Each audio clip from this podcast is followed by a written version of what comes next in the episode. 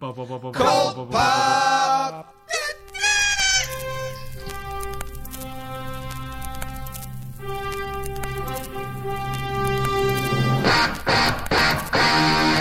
Oh, I got a live one here.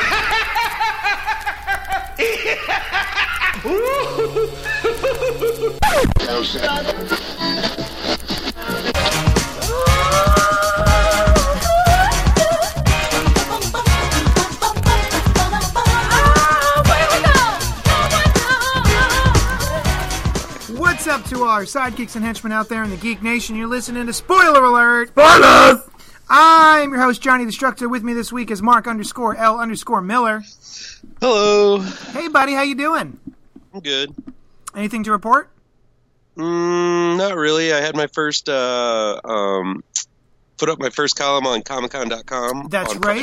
Friday. Your horror column, yes? Yep, yep. That went up, and uh, yeah, it was it was shared and, Do you want to give us a taste? pushed pushed about the internet for for quite a bit. So it was nice. I I, I want more people to show up and talk horror and Yeah. interact with me about horror. So Is on that page, is there like a message board or like comment section? There is, but it's weird. I never see uh, comments at all on that site. So I want to like break new ground and get comments on that site. Hmm. Yeah, um, St- start up a talk back. I was not familiar with the site until you brought it to my attention, and I, I trolled Yeah. it. Well, I didn't troll it, but I, I, I checked it all out Scoured it. and I scoured it. I, Yeah. I read through the tomes of it. It's a like it. solid. It's a solid site. Mhm. I, I I like it. Um, it's run by uh, Hannah Means-Shannon. And she's a really good. She she's been all over the place. She's been a, a comics journalist for Huh. quite. A, um, I think about as long as I have, like uh, as long as all of us have, have really. Nice. So um, she's uh she's definitely a, a talented ringleader of the group over there. So I'm happy to be working with her. Nice. Very I- cool. I have to go check it out. I saw that you posted it. I haven't had a chance to go uh, read it, but I will. Um, Yeah, I mean, I, I rip into Bird Box. Um, I think it's a very flawed and very just mess, just kind of Oh, you're correct. frustrating movie. Um, and then, uh, I but I do recommend this movie called The Landing, which is uh, it's something I think that most people are going to overlook, but um, I really think you should people should check it out. It's a it's a murder mystery in space, but it's it's uh, filmed like it's a documentary, Oh. as if it um, happened on Apollo 18. There wasn't an Apollo 18 uh, flight, but they it's in this sort of universe there is, and uh, there was a a possible well there was an accident and you don't know if it's a murder or not but it's it's investigating it like 30 years later um, to see if it's uh, if it is actually was a, uh crime or just a uh, an accident. So it's kind of Nice. cool. It's like astronauts in space. It's nothing like aliens or anything. It's just more like uh, it's like a just a really cool documentary that kind of unfolds and it, it really really is a, a cool, The Landing. cool presentation yeah the landing Where, uh, is it available on streaming anywhere yet? uh, yeah, I think you can get it on Amazon, Bitchin'. um, Amazon Prime. Yeah, Nice. so All right, so we have uh, correspondence. correspondence from the web. Pew pew pew pew from Pink Apocalypse. Episode 581 response. Hey guys! So, hell briefly froze over because Mark and I agreed on something. When I was a kid, I loved Monica Rambeau. Her character was well developed and likable, and she deserved to lead the Avengers. I loved the annoyed, exasperated older sister slash parent role she seemed to take with younger members. Her book in the 80s would sell 400,000 copies a month, and no one seemed to throw a pissy white male rage fit about the title at the time. Superman himself doesn't garner those numbers today, and Monica wasn't even considered for the upcoming movie. When it comes to how differently comics have come as a business, in conjunction with how badly derailed we've become in progressive representation in many ways, it's a bit of a bummer. I like Dan- Danvers well enough, and we'll see the movie, but how many more bland white blondes do we need? It feels like we're going backwards in some ways compared to the past. So that's from Pink Apocalypse. We haven't heard from in quite a while. So welcome back, Pink. We missed you. Uh, so yeah, you're a big uh, Monica Rambeau fan, yeah, right, Mark? I am, but uh, pointing out physical attributes and saying like we're sick of seeing this type of person is disgusting. um, but other than that, I agree. I think that, but um, let's just judge people on an individual basis. Let's not generalize Pink. Okay. Oh, what? I mean, saying. I mean, I mean, I, I don't. oh, I care. thought you were saying not to generalize pink. You were saying No. don't generalize pink. comma pink. there yeah, you go. yeah. Okay. I think that you know if, if the character is good, I don't care what they look like. I don't care what they are. I don't care what their race, nationality, ability, or disability is. I think that uh, the fact that Carol Danvers is a bland character isn't because she's just a white, blonde white girl. Mhm. It's just that Um, she's bland. Yeah. It's Yeah. no, no. It's yeah. She's just bland. I mean, she's never been written very interestingly. Um, and the only time that it, they ever really wrote her interestingly is was, I mean, and we talked about this last week, so I don't want to. But um, alcoholism, but anyway, which, we, I- was yeah. touched upon in one of the issues this week we're going to discuss, Yeah. which is kind of neat. They didn't overlook that in um, Yeah. Jessica Jones. yeah, Uh, yeah. Yeah, um, I I want to find some good Monica Rambeau issues. So, Pink, email me back Go and let me know about some Monica Rambeau issues that your favorites are. I would say about the 200, maybe 200 mark of Avengers, the original Mighty Avengers. That's when uh, Steve Epting was drawing it. Um, I believe it was Tom DeFalco was writing it, and Al, I think Al Milgrom was in there too. And uh, it was it was Captain Marvel from Monica Rambeau, Namor, Hercules, Crystal, and Black Knight. That was the Avengers, and that was an amazing run. It oh, Marina. terrible. Marina was in there too, um, as Namor's wife, Marina from the uh, from Alpha Flight. Huh. You think it would be a, a bad group, but the stories were amazing. You had that- Black Knight, Black Knight with the curse of the um, ebony blade, and he was succumbing to that. You had um, you had uh, Namor going nuts, eh, or Hmm. Marina going nuts and having to kill. Uh, his wife, um, Hercules, was in there, and he was good. Um, it was a great, great run. Do you remember? Do you remember pre Fifty Two uh, when they gave James Robinson the Justice League, but he couldn't have any of the main like heroes of DC? So it was like Yeah. Congorilla Yeah. and Arsenal and Yeah. Donna Troy. Yeah. That's what that sounds like. no, no, this was really the roster. good. I mean, They- the roster. Like it sounds like, hey, it- here's the it B team. Have fun. Well, I mean, it was sort of the B team. This was a time when uh, Cap was uh, Cap was the captain. Iron Man was Tony St- was James Rhodes, and uh, Thor was Thunderstrike. So they were all kind of either dead or If the internet existed then, do you think everyone would freak out Oh, yeah. that their classic characters are no longer? I'm sure. Because if you think about like Thunderstrike was not Thor. Uh, they replaced Iron Man with Rhodes, and Captain America Was not the captain. Nomad. Which sounds a lot like last year's. It sounds like- it sounds everyone like was he- so upset about 2016 to Jane Foster being Thor. Uh, Cap, the captain was evil, and uh, Iron Man was Riri Williams. Yeah, I, that's what I mean. get like it. if, if I get it. if but yeah, existed, it's been done before. That was one of the things that I think a lot of people were upset about. Also, you didn't have like a brand new series uh, every every month. Well, that's this was true. like during this was during like a normal long long run, Mm-hmm. and it felt like I think we were talking about this about um, Batman about how it felt like when Batman was an asshole in the 80s and 90s, it was because of a culmination of things that were happening with the same writer over and over again. And and that happened with Thor and uh, you know that was a whole arc with that and same thing with Batman or same thing with Captain America. That was probably one of the the biggest um, stories of that era, the replacement Cap era with Mhm. John Walker and and uh, the U.S. agent and all that stuff. Um, and I That think was that my that first cap, actually.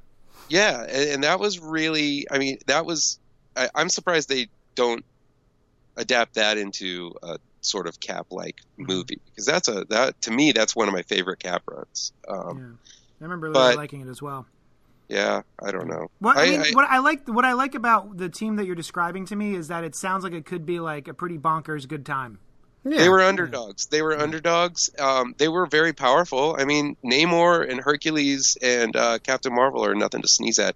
Plus, you got Crystal. She's an in, she's a you know uh, Inhuman. Inhuman. an Inhuman, and Black Knight was cool. He had the ebony blade, so it was it was been cool. interesting. Yeah, I always liked that character. Black Knight's Never- always been cool. Has Uh. MI13 was so good. Oh, I don't know what that is. Yeah, I never liked Black Knight. Paul Cornell and Yeah. um, Leonard Kirk a couple years Ah, ago. I don't like Leonard Kirk. But yeah, It was so good though. we have one more. We have a follow up email, a PS from Pink Apocalypse. Uh, Okay. A comic series proclaiming to be season five of Star Trek, the original series, is coming out in April. No single nerd property is held closer to my heart than Star Trek. R.I.P. September 8th, 1966 to May 13th, 2005. Please consider reviewing it. So we have a, a specific request uh, to read uh, the new Star Trek series when that starts. I will have almost nothing to contribute because I don't think I've watched a single episode of any of those series. I've seen all the movies. Oh, I've seen those. I've- Do those count? I think I've watched the quite a bit of. Star Trek, but I've never been a Trekkie. I don't believe. Oh, in I mean- I'd be I'd be interested in checking that out though. Yeah, yeah, we'll do it. I would Well, totally we have it. to because she she requested it. Yeah, I mean, I'd be interested. I mean, I I like the original cast. I didn't like it. I didn't like watching them in the movies because they got so old. yeah. It's just sad. Um, so we do have more emails. We have an email from the Home Dad Abroad, and we have an email from Christopher Goodnight. But we're gonna wait till next week, just because our beloved Mark underscore L underscore Miller is on a time budget, and we got to blow I'm through these I'm books. Sorry. Nah, Well, we'll, dog. We'll get we'll get through them all. We'll Yeah. do them all. All right, so we're going to start off with The Batman Who Laughs number 2 by um I almost Scott say Snyder. I almost say Zack Snyder. Zack Snyder. the good Snyder, Scott Snyder and Jock. And so uh, this is a six-issue miniseries coming out of Dark Knight uh, the Dark Dark Knight's Metal. Metal. Thank you. Uh, and this is Behold the Grim Knight. Who is not in this issue at all? He totally is in this issue. He's in this issue. He's in He this ta- issue. He shoots him. Yeah, he's got, he shoots bullets that shoot bullets, dog. Wait, what? Did, what? Yeah. Um. He so shoots Batman. yeah. I didn't finish this. What, Did you just stop halfway through? I might have been in the restroom. Blam. And then he gets shot. All right, you guys start the conversation. I'll be right back. All right, he's gonna go read this book. So, um, I don't know if I cared about the first issue of this, Mark. Um, I thought it was fine. It was whatever. But uh, I'm starting to get a little bit more invested in the second issue. I think this is much stronger than last issue. I like the end of this issue with the reveal of uh, who Commissioner Gordon goes to for help, and uh, I think this was a bucket of fun. What did you think? I, I, I, they actually won me over with this issue Yeah. because I agree. I wasn't a huge fan of the last issue. I like it that um, Batman is a little um, out of sorts right Mhm. now because he's fighting basically himself. Well, I also, usually I, I don't- believe he's I- fighting off a bunch of to- um, uh, uh, Joker venom. Yeah, there's well. Joker Venom in him. I thought that was um, Bane Venom in him. But no, I think at the end. Well, that's the Yeah. whole thing. Is like the Joker's Antidote, right? the Joker's heart stopped. Yeah. So yeah, then that whole Joker thing that created the Batman who laughs in the other it dimension releases the is- virus. It releases the virus, and now Batman is fighting that off. So uh, the splash page at the beginning of this issue is him with like nine vials of Joker anti venom uh, that he pumps into himself every day just to keep the virus at bay. Yeah, yeah. I, I, I- mean, it, it, that just image. It just reminded me of the Venom stuff. Yeah, for sure. Which was a great that Um, original Venom storyline yeah, where the kid drowns. Brutal. Mhm. Loved it. Yeah. Um, but uh, yeah, I, I like the inclusion of the Grim Knight, who's yet another alternative version. What I like about this is that like it feels like this is cleaning up a lot of this stuff, and that we aren't going to have all these different versions around Forever. for very long. Yeah. Yeah. I think the Grim Knight's going to bite it. I mean, he doesn't have a character really. He's just Batman with a gun, and, and he's just a lackey of the Joker who, or the Batman who laughs. Yeah. Um, which I mean, it's I, I I just find the whole thing that to be, even though I don't like alternative versions of people, I think um, Snyder is keeping it as tight as it possibly can, Mhm. so it doesn't feel like you know there's a million Batmans and there's a 1000000 Jokers and all this Yeah. stuff. So. Uh, and he's he has a, a good handling of, of I think this Joker um, Batman relationship. It's pretty. Um, uh, Snyder was one of the few over the last I would say decade or so to really handle that in a really great way. I Mhm. think. No, I agree. Um, and I didn't really consider that, but you're absolutely right. He, you know, the giant bombastic metalness of uh, uh, Dark Knight's metal was a bit too much for me, and this is really um, funneling it down uh, into a, like a nice small story. So I'm really enjoying that. Yeah, it's tight. Straight. Like Toyga. And then we're going to spoil that at the end, James Gordon uh, goes to um, a guy who is just uh, pricing things at a supermarket. He's just a, a worker there, and it's his son James, who is, uh, I believe, he was a serial killer. Yes. Yes, and it's funny because um, it says back in into the Black Mirror, whatever it's called. Um. Yeah, um, and that's what the original ti- that was the original arc that Snyder started on on Batman. with so Jock, it's Detective come- Comics, right before. yeah, Yeah. yeah, it's come full circle. Oh, that's right, it was in Detective. Yeah, um, but it, yeah, it's come full circle. So now it's uh, yeah, so it, it'll be interesting to see because. I mean, it's a little. Uh, it was a little bit on the nose with like a Han- Hannibal Lecter sort of thing. With uh, it, reminded me a lot of. Maybe it was just because I was watching Hannibal at the time when that was coming out, but for some reason, it there's a very Hannibal-esque way about um, Jim Gordon So or James Gordon Jr. or whatever. Bruce takes his mask off in front of the Joker. Yeah, I think he already knows who he is. Doesn't he? Yeah, I mean, I mean, implied, but I don't know. It just seems pretty blatant. Takes off his mask just to yell the at him, and then he gets up. the and, Joker literally broke into the Batcave during the. Hey the. man, there's family- There's what was it such thing as artifice. I, I don't know if it was explicit. It just felt a little weird. Either way, yeah. no. Um, I like this. The first issue, I really didn't like at all. Yeah, I don't think any of us were super impressed with the first issue, No. but do you, you like this better? Yeah, because it actually it it's um a plot starting to unfold as opposed to a bunch of vignettes that had like Look, we're wasn't being fulfilling at all. crazy. Yeah, it was all quippy and silly, and I'm like, yeah, that's fine. I like um and I wasn't sure what the hell was going on. Like they um in the first issue, it didn't happen in this one, but every time they would announce a new, they tried to confuse you in like a fun story way of like you're looking at this Bruce Wayne, you're looking at this Bruce Wayne, but they didn't explicitly say it. They just did it in like the um location text Yeah. uh, with like a different font.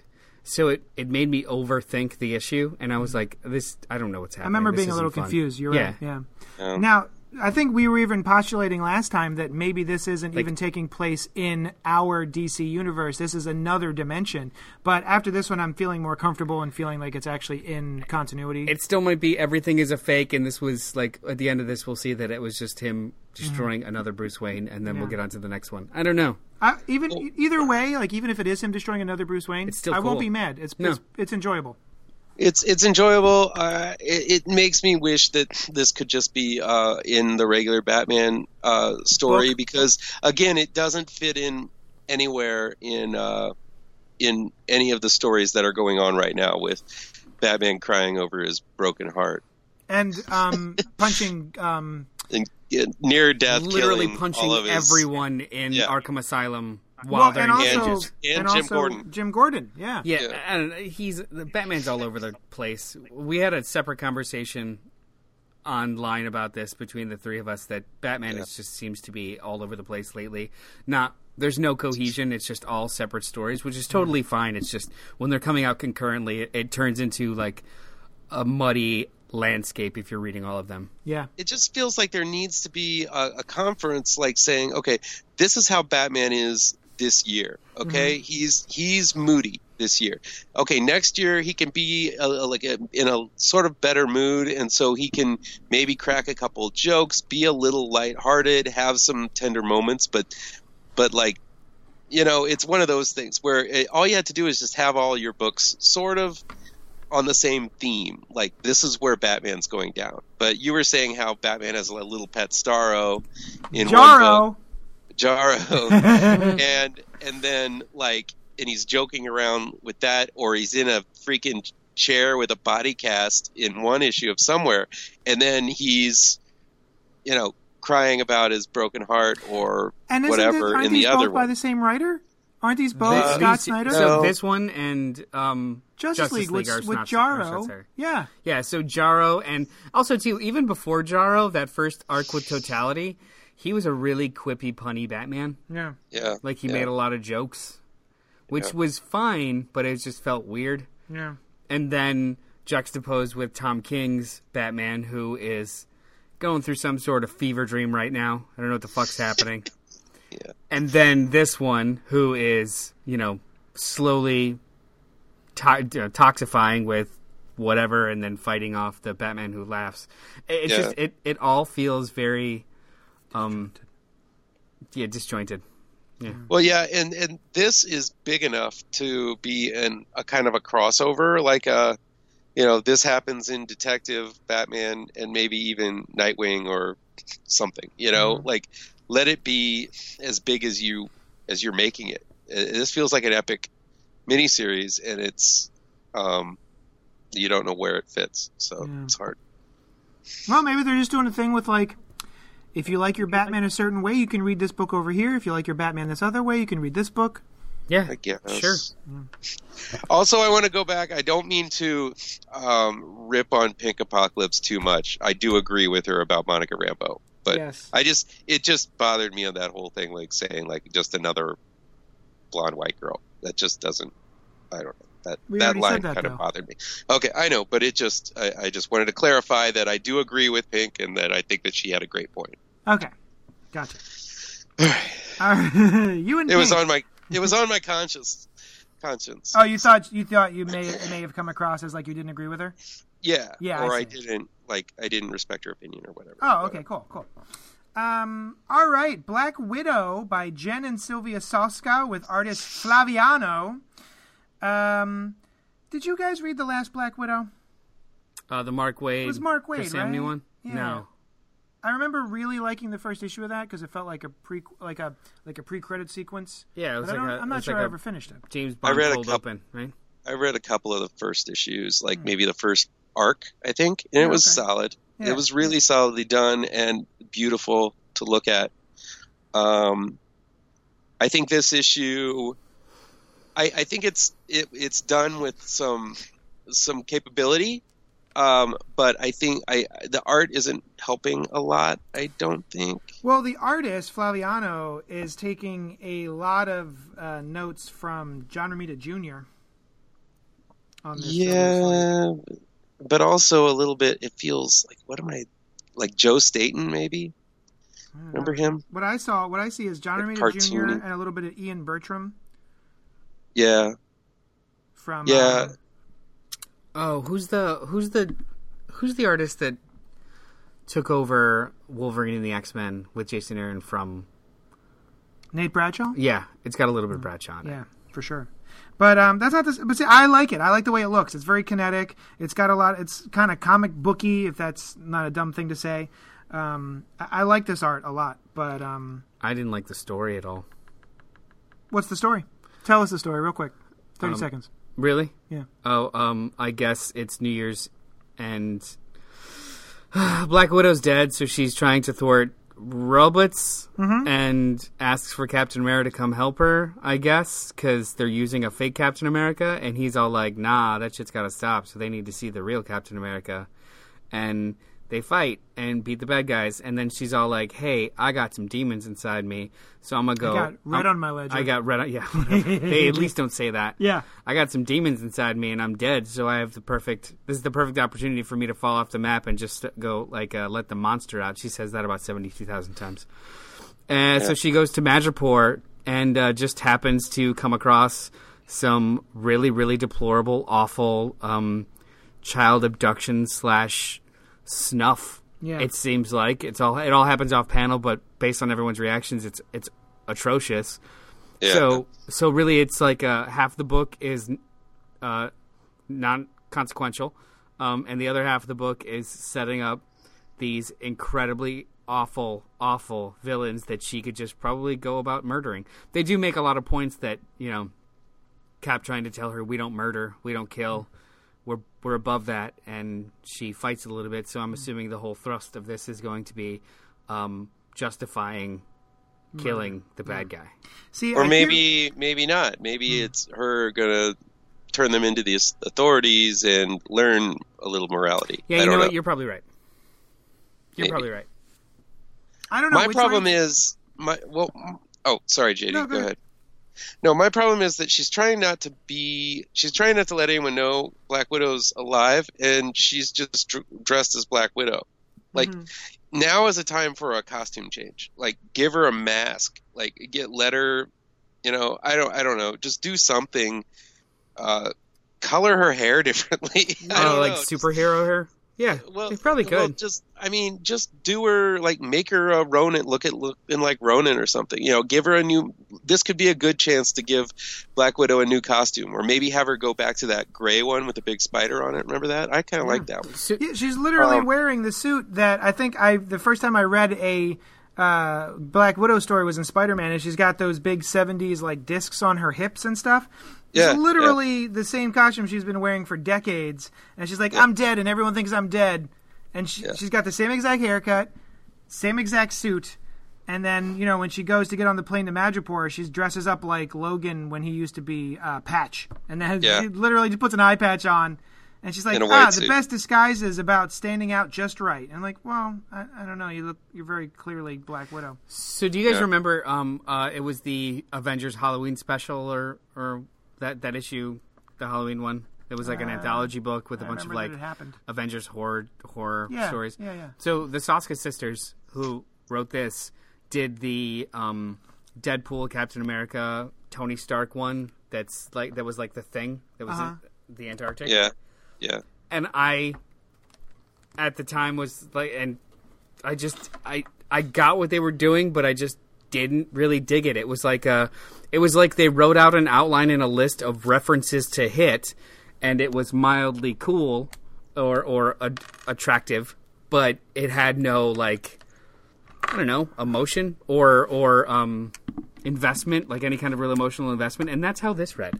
It was we've got a laundry list of things that we want to do with this character, so let's just start, uh, you know, checking off the boxes in you know outline narrative, as opposed to really like an organic story being told.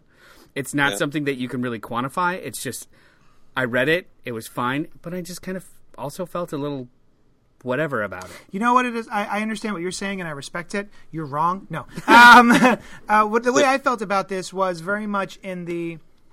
I'm just going to enjoy this in the same way I enjoy John Wick movies.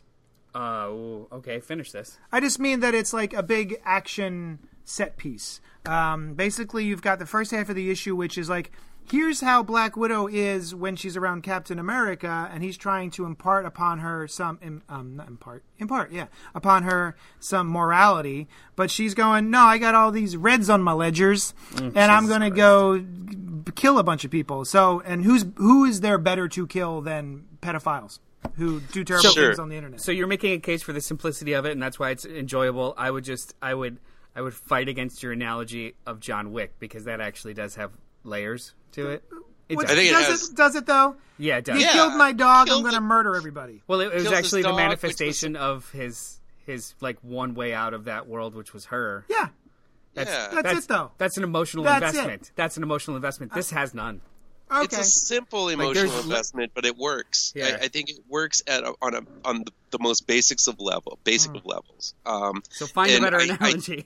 they don't have that doesn't work here in this this one. There's no, I don't think there's a moment where she does act human. Um, we're given monologue, but we she doesn't really act imperfect or not imperfect, but in like just I don't know. I know she's a very confident spy, a very confident killer, a very confident hero. She's always very confident and stuff. But I would like to see Black Widow kind of, uh, if we're giving inner monologue, that's where all the, uh, you know, the the uh, unconfident stuff happens, I guess, Yeah, or yeah. y you know, and just where you doubt yourself and you do stuff like that. And I feel like that would be a good place for that. And I think that Waid and uh, Samnee actually captured that a little bit um, in that first one. I, I get the feeling that they did. I can't cite any specific um, panel or moment that that happened, but I felt much more connected to that character um, than than this one.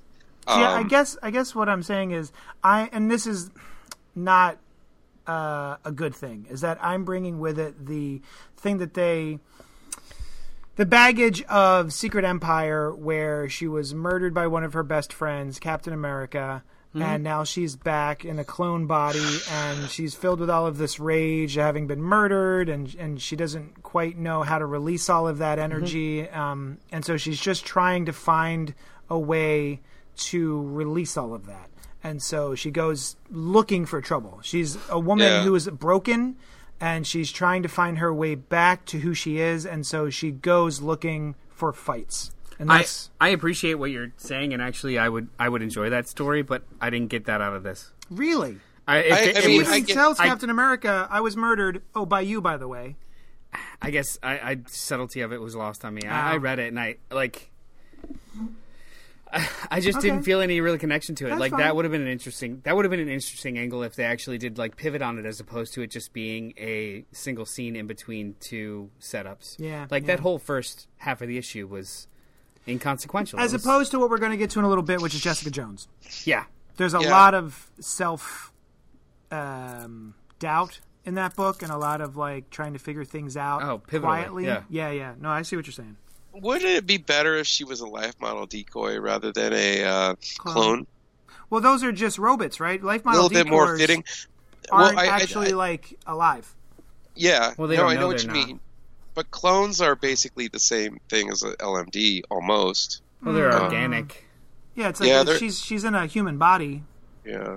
not a robot. I just think if it's Shield and if it's like another body, then it's you know she's always been a part of Shield or some part of it. Um, I just fe- I, I think it would be interesting to see she would be this like experimental LMD with a conscious with a consciousness and uh, actually her conscious like conscience and, uh, and all. Wait, wasn't wasn't um Dum Dum Dugan uh, an LMD that with a conscience? Didn't I'm they sure do he was that with an him? LMD at some point. I'm Well, sure- no, I I'm mean sure- like that's his current continuity. I'm almost positive. Like after Original Really? Sin, it was revealed that he's been an LMD for decades well, that Huh, makes sense. maybe. because he didn't he Yeah. he didn't have the Infinity Serum. Yeah. no, yeah. Fury But did. he's still but he was around. always around. Yeah. Yeah, I mean it's probably true, um, but I don't know. It just feels like uh, clones are a spider thing, um, eh, or I guess an X Men thing too, because they because Mister Sinister does a lot of cloning, um, but it's just doesn't seem like uh, that- I don't know, whatever. Um, but Would you- that's not their fault. That's not this right these writers' fault. I think that uh, like uh, Jen and Sylvia Soska, they they did that movie American Mary, which Yep. is a fantastic. Oh film. my god. Um, They also did. They did. They directed and wrote um, "Dead Hookers in a, in a Trunk," which was cool, and uh, They're then they did "See, See No Evil 2, which wasn't great, but um, They're doing a, a- remake of Rabid right now, right? they are. They're doing Rabid, and I think they were also signed on to do Painkiller Jane. Uh, wow. Yeah. Um, so like they're they're I mean they're busy. They're they're um, creative filmmakers, and, and I I think that it, it, it, we talked about this last week about these like kind of people that are kind of like almost tourists in the comic book industry, and they're not. Uh, they're Mhm. not really trying. It's more like a Gerard Way sort of thing, and you you roll your eyes at first, but um, I think that there's there's some creativity in like uh, uh, definitely in Gerard Way, and there's creativity in what they're trying to do.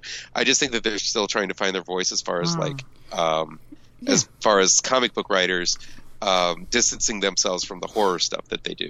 Uh, Well, I think uh, if, uh, with that in mind too, and maybe it's just an issue. Like for me personally, maybe it's just a translation of the medium that they haven't Yeah. mastered yet. yeah, For yeah. for my sensibilities, right? Like it's just it's a it's a personal preference. Like sometimes when filmmakers or screenwriters start doing comics, the first handful of issues are either um, quickly paced, slowly paced, overly wordy, not wordy Yeah. enough. They don't they don't rely enough on the art to tell a story, or they Shh. extemporarily Sure. tell something a little higher. Uh, yeah, maybe I it's agree, just maybe yeah. it's just finding the balance. Also, Yeah, another thing and- is, is I saw the cover to this book, which is drawn by Clayton Crain, and I was so turned off by the cover of it, it just didn't make me want to pick it up. Then when I picked it up and started reading it, I was like, I'm actually enjoying this. I'm glad I'm enjoying it. I am a little bit on JD's side though. I, I do appreciate that this is just kind of like a straight up action comic. It's Mhm. not like it's not trying to have a message. It's not like too much of a message. It's not like uh, he she's not fighting you know woman hater.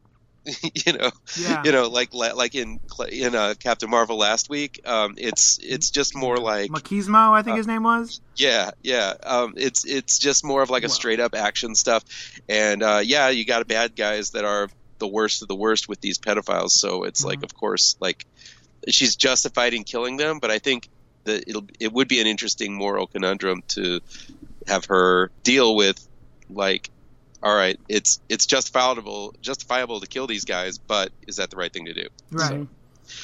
anyway I'll be curious. I'm definitely going to read issue two. I'm curious enough.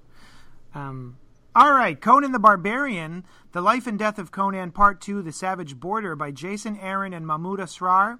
Uh, look at this. We're reading another number two. This is the second number two issue.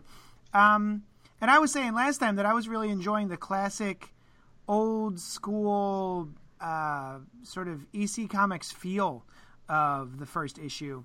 And um, I think we get a little bit more of that here.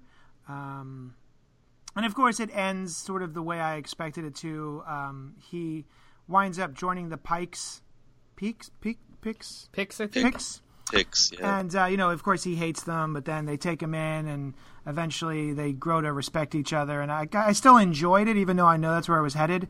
Uh, and these giant snakes, man, brutal, yeah brutal. Where, where's where's it? I'm flipping through that. Yeah. Ah, the first time he shows up, the one of the one of the snakes show up, and the, the The eating one snakes. of the ghost Yeah. snake.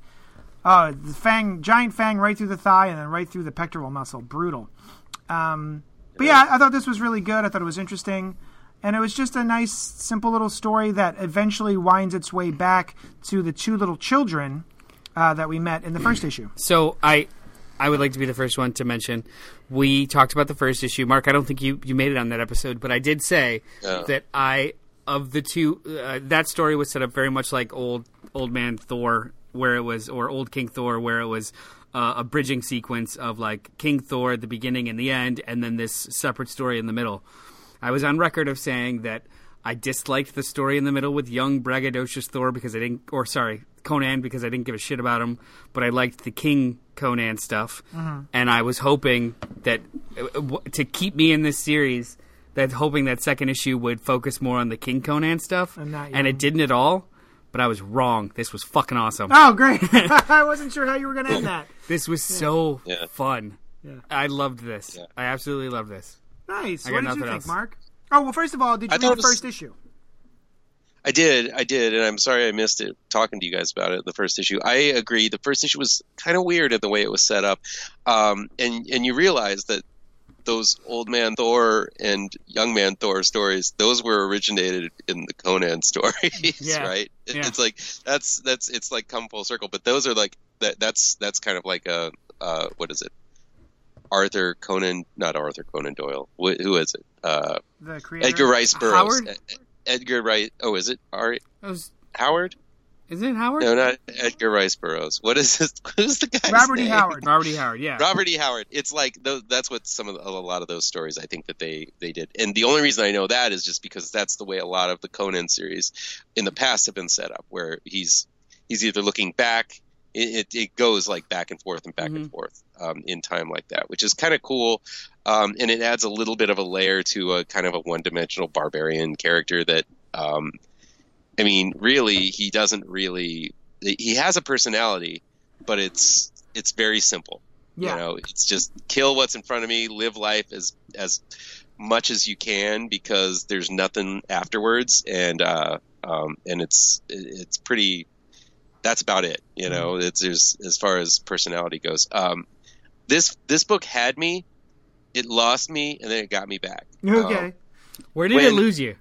Uh, it didn't lose me as far as like I didn't know what I was doing. It was just it bored me. It That's what me I mean. bored. Like, where? Uh, what? Yeah. What section was Okay, it? he- gaining respect. he fights the um Ghost snake. no he he fights the the the scorpion or not scorpion the Ghost snakes. Mm-hmm. Yeah, he fights the snakes. He gets bit, I guess, and then he wa- he wakes up and they have this endless talk between the shaman and Conan. You're not wrong. Yeah. Goes on for four pages.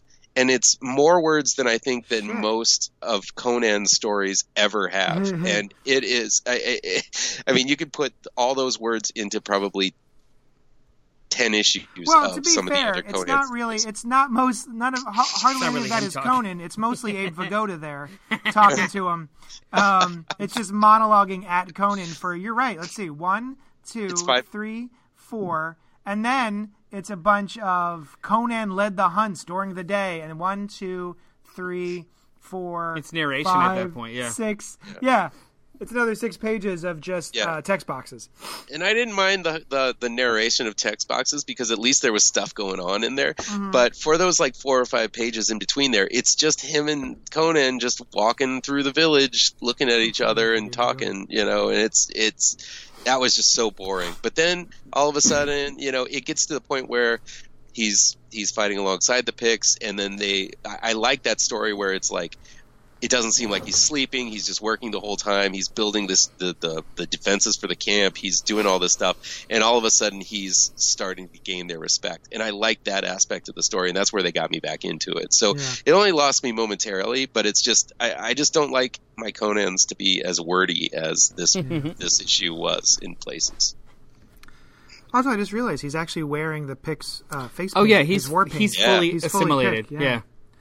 Yeah. and I wasn't sure how this was going to end. Like I was ninety percent certain that he, you know, the Abe Vigoda was going to be like, "Hey, you should join us," and he was going to be like, "Nah, dog." But there was a part of me that was like, maybe he stays and like becomes the king of these guys for a while, or, or like not the king, but at least you know the one of their champions. Well, he at least a very little bit regrets his decision to, to go back. Yeah, I like that. There's there's remorse there, and so this is a little bit more character development than I was anticipating for a book like Conan because while it's so usual for a character arc to happen this way, which is like I hate these guys and then I live with them for a while and then I'm the last samurai, you know, um, I wasn't expecting Conan to actually learn anything.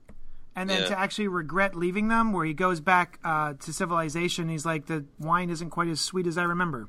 You know, it's, it's little things like that without putting too fine a point on it, but there's enough there to go, oh no, he's he's appreciated what he had there, and he's, he's mourning Well, it a little bit. He can't be a um, m- rageful barbarian forever because we know he eventually does become a king. yeah. Uh, for all intents and purposes, a wise king. So planting those seeds as opposed to telling the same story over and over again is actually something that I appreciate over Yeah. just you know crushing heads and chopping off snakes. Yeah, I always kind of um, really thought, and I never really spent too much time in the Conan world, but he always seemed to me to be one of those characters that's like uh, the man with no name, the Clint Eastwood, the the samurai in the Kurosawa, Kurosawa films. force of like nature. he just shows up, he helps out, and then he walks down down the road.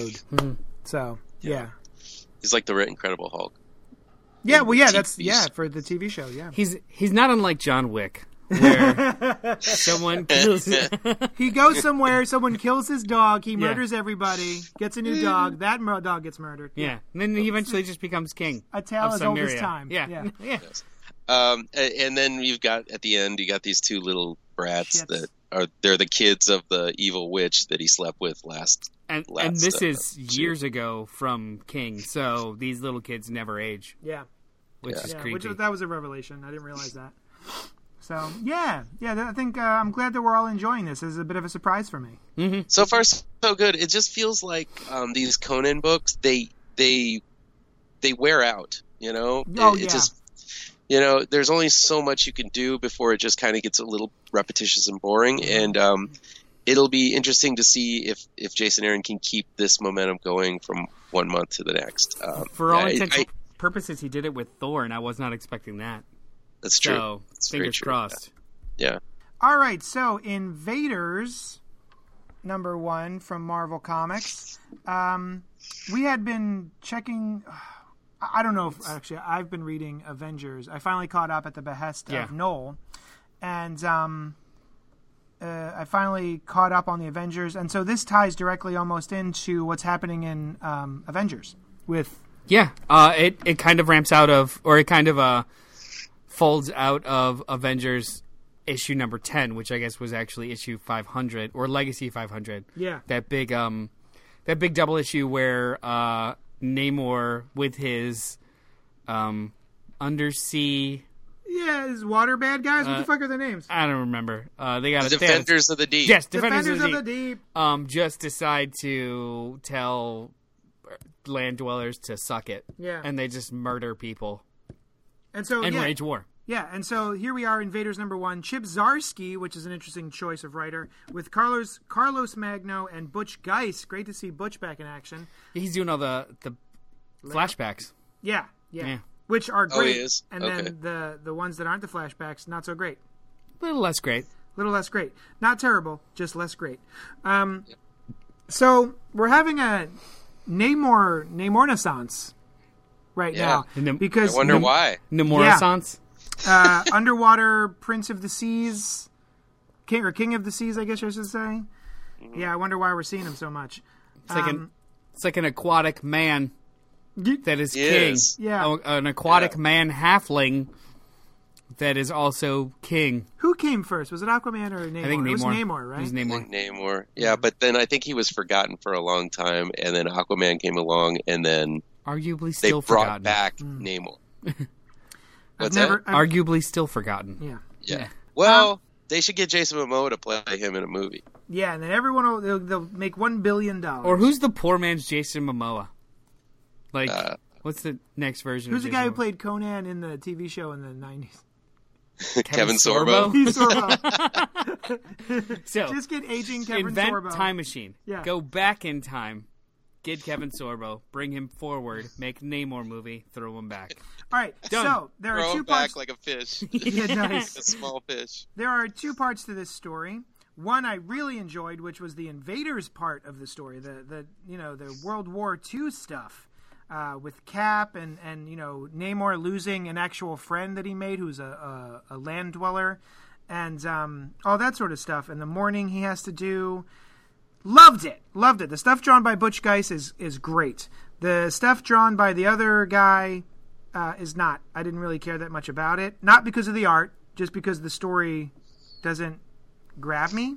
Uh, what did you guys think of it? Uh, Mark, um, I thought I liked it. Actually, I liked all of it, but surprisingly so. So Yeah. I agree with you that the the war flashbacks were the best, but how directly they are tying in with what's happening now Mm-hmm. is nice. This is this is Tommy, his dead friend. What? Yeah, you didn't catch that. This advisor of his, Makan? Makin, Machin? it's Tom. It's Tommy, the, the the friend that he lost in the war. And they they subtly tell you through dialogue, but then at the very last, like the very last page and last panel, he keeps talking about how wars wouldn't wars be great if no one ever died, or the sea always brings back, and blah blah mm. blah. And then we get the actual body of Tommy and his dog tags, and it's Mashin, Tommy Mashin. Yeah. I didn't get that. So the, and and then they make brief reference to um, uh, having the greatest, the largest army and stuff. I think that Namor has been all this time kind of figuring out his own past and then also digging it up and bringing it back. So wait, how is that literally Machin? How is how is Tommy? not. this- No, his It's name not. is Thomas Machin. Yeah, no, it is, but Machin is not. It doesn't exist. It says it it shows up there. It says who is he talking to? So he's talking. Holy shit! he is. He's Oh, yeah. like Tommy Machin is not there. Something's wrong with Namor. Oh my Namor god! is I just love this book fucking now. nuts. Yeah, Namor it- is just nuts. Yeah, um, he's he's that's his like delegate, his his friend, his his Bucky, I guess. But Yeah. um, he's in his mind, he's kind of recreated him as a merman. Um, Aren't you Who? glad Chip Oh my God. Zdarsky wrote yeah. this now? Oh my god! I'm sorry. Did, did did you get that, Mark? You got that from the Yeah. from the from Jump? I no, what I got it from at the end when it, I didn't get it until the end, and I had to go back. But I uh, I got it that he was he was nuts. He was and the guy he was talking to in the ship actually wasn't there. Oh, see, what I thought, the way I read this was, uh, he's talking to Machin there, and then it flashes back to him and his dead friend on the, on the beaches of, I guess, Normandy there, and then the two guys are down below, and they're looking up at Namor. Oh, who is he talking to? The king is mad, Karis. The king is mad. So what I thought was he was doing an Aquaman, and he's talk because he's surrounded by all of this sea life, and they all seem to be centered around him. So I thought he was talking literally to the fish and they didn't know that he was able to do that so they were like oh he must be crazy Well, he does exhibit a new power, and we don't know how he did it yet. I do, I do think that there's something going on with him digging up or reintroducing the past in a weird way. Because also, too, we have this whole subplot of he knew at least a little bit about, or something did happen in those years where he had, was an amnesiac, Yeah. you know, roaming the land. There's a lot of really cool seeds that are planted Shit, in this. shit. Yeah, So I mean, it's a and then they surprisingly cool that- book. They look at that picture and Professor X is in that picture Yeah. and they're like, what's going on there? So there's a lot of more mystery to kind of uncover here. Um, but yeah, but I think you're mistaking like Aquaman's power with Namor's power. I don't think he ever really talked to the fishes like Aquaman does. I think Namor's Namor just more like he controls them with like like he controlled the Kraken with that horn a lot and mm. and did stuff like that. But he never. I don't think he ever had telepathic abilities like Aquaman did. Well, no, that's what I'm saying. I was Yeah. thinking he was starting to exhibit it, and he's up there talking to the fish, and they're Oh, okay. they're thinking he's crazy because now he can talk to fish. But So again, that, that was my misreading. how did he move Oh, okay. water like Moses? So these are Yeah. all like really cool questions. And I like Yeah. the idea that all the original invaders are like, nah, this is invaders' business. We're gonna go talk to him. Maybe he's a little crazy. You know. Yeah. Oh man, Yeah. I have a bigger appreciation for this issue now. Yeah, it's great. It's subtle. I, it's a really nicely constructed issue, and I agree. Um, the the I think that had this issue been done uh, by one of these artists, I think we wouldn't have one of these artists uh, altering his style from from the past to the future to the future. I think we would have had less of a problem with it. But I think that these two styles of art don't They don't Jive together? mesh. No, man, they, it's very jarring. Yeah, um, I I like the artwork in the uh, underground present stuff or underwater present stuff, but at the same time, uh, I do like the other one a lot better. Um, I'm just much more of a fan of Butch Guice. Yeah, uh, of course. Um, but I don't see any problem with this other, other than the fact that I think that um, it needs to have a little bit more shading. Uh, it feels like there's an awful lot of line work, but not too much Yeah. as far as darks. It just seems like a lot of lines. It's doing a lot. Of, it's doing um, a heavy Steve McNiven style. Yeah, especially when you have all of that beautiful shading in um, in the other artwork. You know, Jackson Guice, man, he's great. Oh, Jackson Guice. Sorry. Well, no, no, It's no. He's listed. I'm sorry. He's listed here as Butch, but yeah, yeah, I don't know why yeah. I called him Jackson. Yeah, but this is um, I I've always liked the Invaders, but I don't know a lot about them other than the fact like specific stories. But I kind of I, I'm interested in this group. Um, it'll be interesting to see what they what they do with this forward because this is not a typical team book. It's more of like one of our team is is sick or hurt, so Yeah. the rest rest of us have to go to his rescue. We have to of. take care of our own. I Yeah. I love the idea that somebody somebody like Chip Zdarsky is writing this because he is he's the kind of writer that appreciates um, stereotype form, uh, cliche, but also knows how to use it against you. So I I almost hope have you have you guys watched or caught up on the the Good Place? No. You don't really have to. It's just it's the kind of show that as soon as it gets into a groove, it throws a curveball, Yes. and then you've got another thing going. Yeah, and then I noticed that in the first two seasons. It com- it, Yeah. it it escalates, and I f- I hope that this is the kind of show that escalates. So now we're talking about how it seems like it's very singularly premised. Um, you know, how is this going to be an ongoing or a team book? I'm hoping that it turns into something like that, where he's just going to keep kind of escalating the odds or Yeah. Or stakes, and it moves on to the next thing. So like this book, if it lasts, will be completely different 12 issues from now. Yeah. which would be really really cool. I mean, it already feels different from his Peter Parker, the Spectacular Spider-Man stuff, and Yeah. his um, Sex Criminals. Well, he's a, he's the artist on Sex Criminals, but I think they're co-writing. yeah. But yeah, this is wow. Thanks, guys. I actually appreciate this much more after talking to you about it. Yeah. It'll be interesting to see what happens. So I'd like to read issue two of this, like Yeah. when it comes out. Um, and I want to go back and read those best defense uh, stories that they oh, sort of any of put those. Yeah, the together. Defenders. Yeah, and I don't. That, those were all by Zdarsky too, and Wait, wait, I don't no, know I- if it's I think- connected. I think Zdarsky only did like two of them. Oh, really? Okay. Yeah, I he think only he did the Namor he did the one, Namor right? one, and he might have like contributed or co-wrote the the last one where they all kind of got together. But I'm okay. almost positive like Gerry Duggan did one, and maybe Al Ewing did one. Uh, okay. Yeah, they Yeah. they all. Well, yeah, yeah, it- it makes me respect Zdarsky as a as kind of like a um like a I always thought of him as kind of like a playful character, a playful art, like a comical kind yeah, of well, writer. yeah, for sure. Uh, didn't he do like Howard the Duck? Yeah. Wasn't that Yeah, one of his yeah, first ones that he did? And uh, yeah, stuff like that. So it's interesting seeing him do a more serious stuff. So yeah, very cool. Uh, all right, Jessica Jones, Purple Daughter, digital original number one by was that Kelly Thompson? Mm-hmm. Kelly Yeah. Thompson and art by Mattia de Iulis. Iulis. I like Jessica Jones, and I haven't read Jessica Jones in a while, but she's a character that I'm very fond of ever since she was created by Brian Michael Bendis, and I really love her TV show, and um, I like her comics more than I like her television show, and this is great. Uh, now, to be fair, I only read the first chapter. I didn't realize that this was going to be two chapters. Um, but I love that she's like best friends with Captain Marvel. Uh, I love what's happening with her daughter and Luke Cage and the family problems that she's having. And she immediately goes back to the bottle. Um, I did not read the previous digital version, which came out as a trade paperback only. Did you guys read that? No. No. This is- Apparently, they threw the Purple Man into the sun. Oh wait, no, that happened. Didn't that happen In in, Brent Bendis's Bendis's, one? was it? Yeah. So he he killed or he was dying, went out and died peacefully, and it happened off panel. I think Carol was like she disposed the body and told her like you. She told her after the fact like Yeah, I you know threw him I threw him into the sun.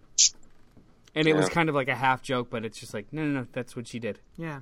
So um, basically, what, what's happening here is that her daughter is purple now, and so she's trying to deal with the implications of that. Why she's purple. Um, if that means the Purple Man is actually still dead. I remember there were a bunch of purple children in previous stories. Waid did that, yeah. Yeah. So um, And they're in that. They're in this issue. yeah, they show up at the very very end Of Or chapter of one. chapter one. Yeah. and the art is gorgeous. This is very David Marquez. Yeah, it's Um, beautiful. Yeah. I, I love how he deals with backgrounds. Like it's it's a lot of out of focus and in focus, and he plays with it like to to Mm-hmm. Oh, yeah. to, to bring your attention. It's just it's beautiful. Yeah, it's really nice. I loved it. I, I mean, and I'm not a, the biggest uh, Alias fan, um, but I mean, I, I do like Jessica Jones. I think that she's a, a probably the best female character in the Marvel universe, um, and uh, it's. I I don't I don't mind the series. I think it, I've I haven't gotten through the first the first season yet, so I'm not really uh, an expert on on the TV series. But um, just this issue, I mean, again, it's like I've heard of Kelly Thompson quite a bit, um, but I have never read anything that really blew my socks off that she's done. Although I I, don't know up. what else. Yeah, what else has she done? We we started this conversation before we got online because we were he was reading it and I was like, it's fantastic, isn't it? And I mentioned that I was quite surprised because I haven't really enjoyed. I, like I haven't hated, but I haven't really enjoyed all that much that Kelly Thompson has written. That you know, like big stuff that I've heard of. Um, she's done Captain Marvel and, and the Carol Corps, that four issue limited series. She did A Force, Oh, I liked A Force a lot. uh, uh, the Star Wars Annual. the fifth volume of Hawkeye.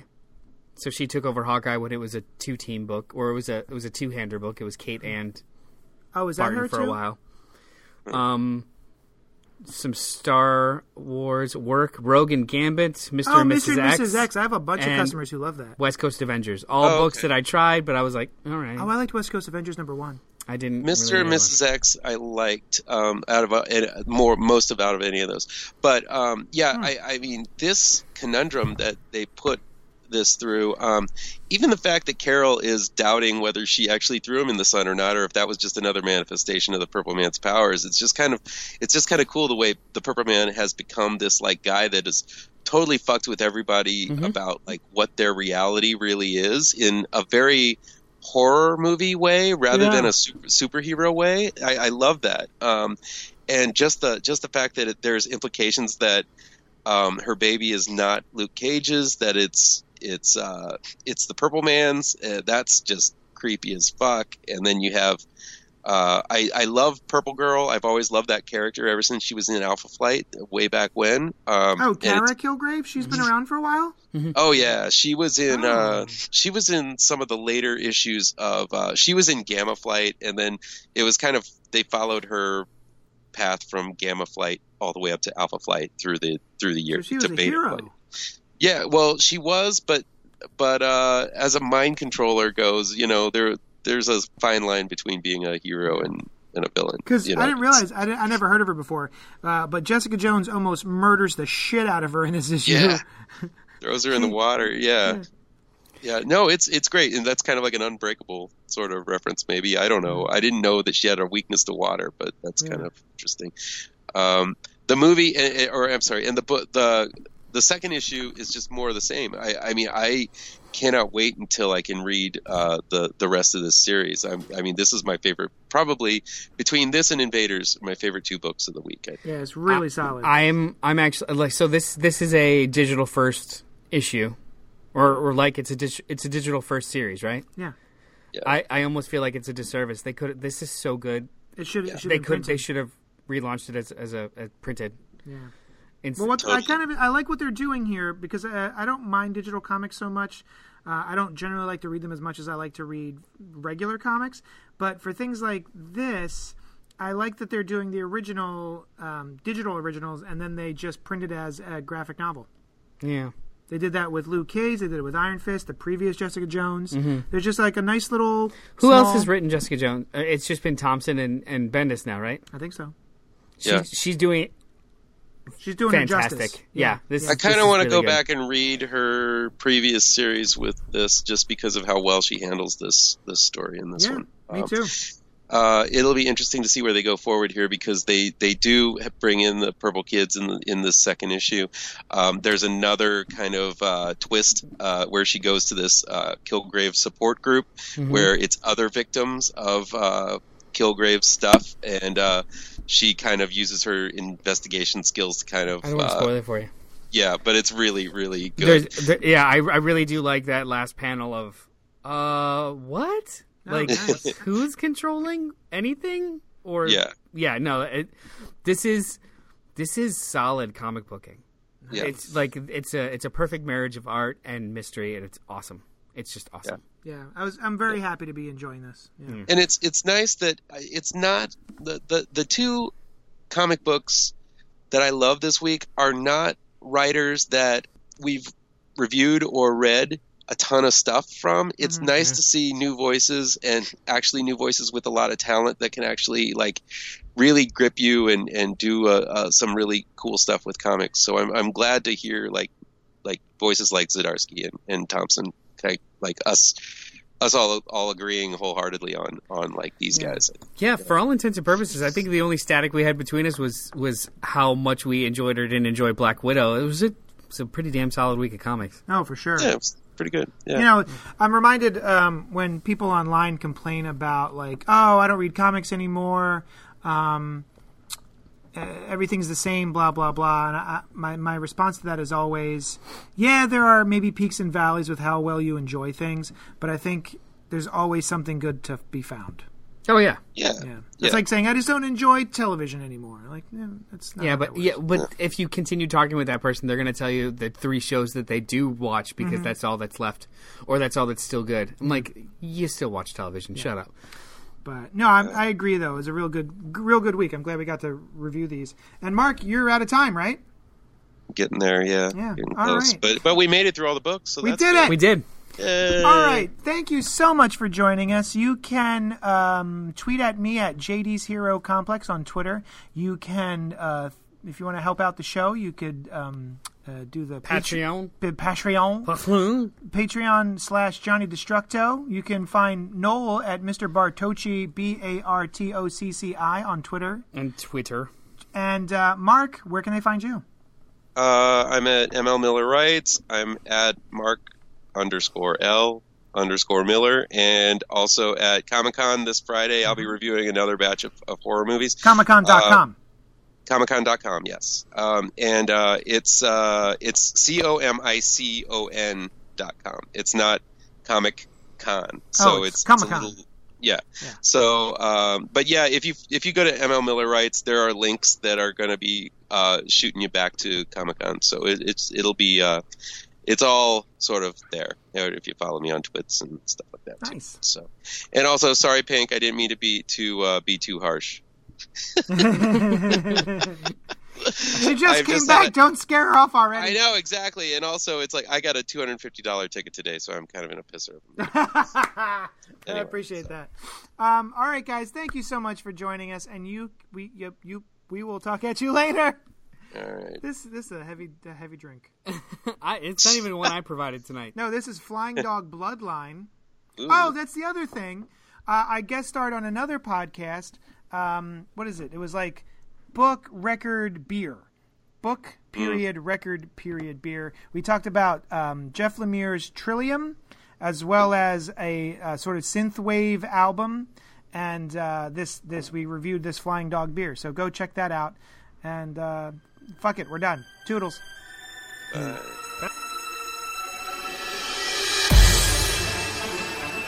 Thanks so much for listening to Spoiler Alert. Check out all our shows, including the Cannibal Horrorcast, where we review classic and contemporary horror, Oh, it's so spooky. and Gutter Talk with the Black Tribbles, recorded live every week at Johnny Destructo's Hero Complex in Nanyang, PA. Yeah,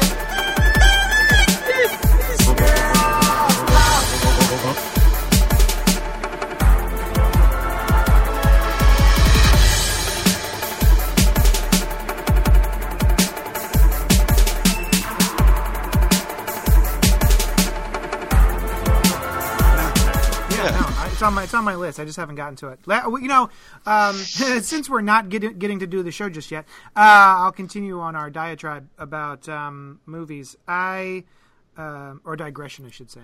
Um, I mean, it could be saw Escape room. Escape You saw escape room. Escape Room. Yeah. Oh yeah, Yeah, how was that? yeah, it was fine. Did you want to escape from it? No, it wasn't that Theater? bad. No, It no, wasn't that Aquaman. bad.